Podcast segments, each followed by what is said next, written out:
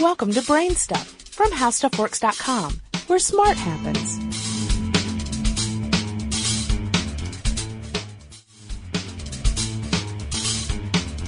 Hi, I'm Marshall Brain with today's question. How does an EPIRB distress radio work? EPIRB stands for Emergency Position Indicating Radio Beacon. An EPIRB is meant to help rescuers locate you in an emergency situation, and these radios have saved many lives since their creation in the 1970s. Boaters are the main users of EPIRBs.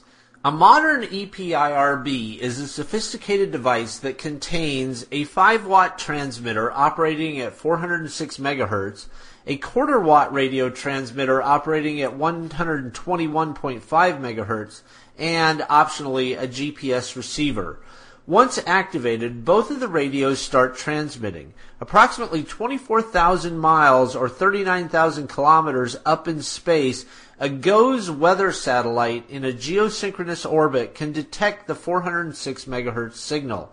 Embedded in that signal is a unique serial number, and if the unit is equipped with a GPS receiver, the exact location of the radio is conveyed in the signal as well.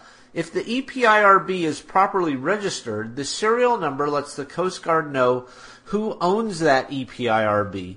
Rescuers in planes or boats can home in on the EPIRB using either the 406 or the 121.5 megahertz signals. Older EPIRBs did not contain the GPS receiver, so the GOES satellite received only a serial number. To locate the EPIRB, another set of satellites orbiting the planet in low polar orbit could pick up the signal as it passed overhead. This would give a rough fix on the location, but it took several hours for the satellite to come into range. For more on this and thousands of other topics, visit HowStuffWorks.com.